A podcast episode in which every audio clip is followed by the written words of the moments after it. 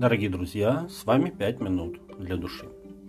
В завершении послания евреям мы читаем такие слова. «Поминайте наставников ваших, которые проповедали вам Слово Божье, и, взирая на кончину их жизни, подражайте вере их». Евреям 13.7. Наставники – это не только те, кто делился с нами своими библейскими знаниями, но и те, кто своей жизнью показывали нам пример достойного благочестия. Это те, кто сперва кормили нас духовным молоком, давали дельные советы, когда было необходимо исправляли нас, а если требовалось, даже ругали, а затем они уходили. Наверное, это неотъемлемая часть наставничества в нужный момент отойти в сторону и позволить не просто развиваться нам самостоятельно, но и самим нам стать наставниками для других людей. Это не вопрос возраста или грамотности. Например, Иеремия и Тимофей были молоды, а большинство апостолов были простыми, неучеными людьми. Это вопрос посвящения себя этой миссии – быть наставником для других. Наставник неусыпно печется о нас, как обязанный дать отчет. Евреям 13.17. Трудно переоценить значение наставления. Соломон говорит о наставничестве как о солидном заделе на будущее. Наставь юношу при начале пути его, и он не уклонится от него, когда и состарится. Притча 22.6. Именно благодаря наставникам изменялся ход мировой истории. Наверное, самым ярким библейским примером наставничества в положительном и отрицательном значении этого слова является жизнь иудейского царя Иоаса. Иоас взошел на престол в очень юном возрасте, в 7 лет, но уже тогда он был наставлен на путь истинный. На него не успели повлиять его нечестивый отец Ахозия и бабка Гафолия.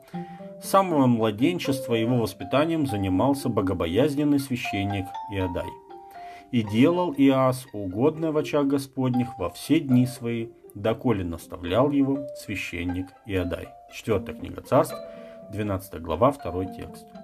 Но после смерти Иодая пришли князья иудейские и поклонились царю, тогда царь стал слушаться их. Говорит нам вторая книга Паралипоменон, 24 глава, 17 текст. И уже эти князья э, начинали иметь влияние на царя. Они оставили Божий дом, стали служить идолам, Бог э, посылал пророков для их обращения, но они их не слушали.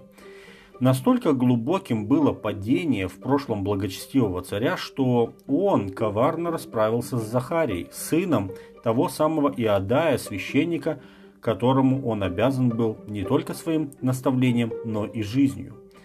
По приказу Иаса его побили камнями прямо во дворе храма. Вторая книга Паралипоменон, 24 глава, с 18 по 21 текст. Потом этот случай упоминает Иисус Христос. Вместо того, чтобы вспоминать веру, жизнь и наставления священника Иодая, Иас выбрал других наставников, которые его и погубили в конце концов.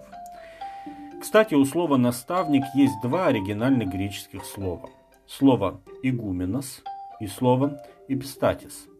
Значение их разное. Первое слово лучше всего перевести как «лидер». Это слово никогда не применялось ко Христу. Этим словом назывались лидеры, начальники среди людей. Это слово также стоит в послании евреям, в рассматриваемом нами тексте. Второе слово применялось к Иисусу Христу. Оно значит буквально «стоящий над» или «стоящий рядом». Хотя Иисус Христос покинул землю, Он все равно находится и над нами, на небе, и рядом с нами. Ибо Он сказал, «Сея с вами во все дни до скончания века». Он не только оставил нам свое наставление, но и посредством Святого Духа продолжает направлять, исправлять и вдохновлять нас. Не отвергнем же Его наставление, ибо один у нас наставник – Иисус Христос. Евангелие от Матфея, 23 глава, 10 текст. С вами были 5 минут для души.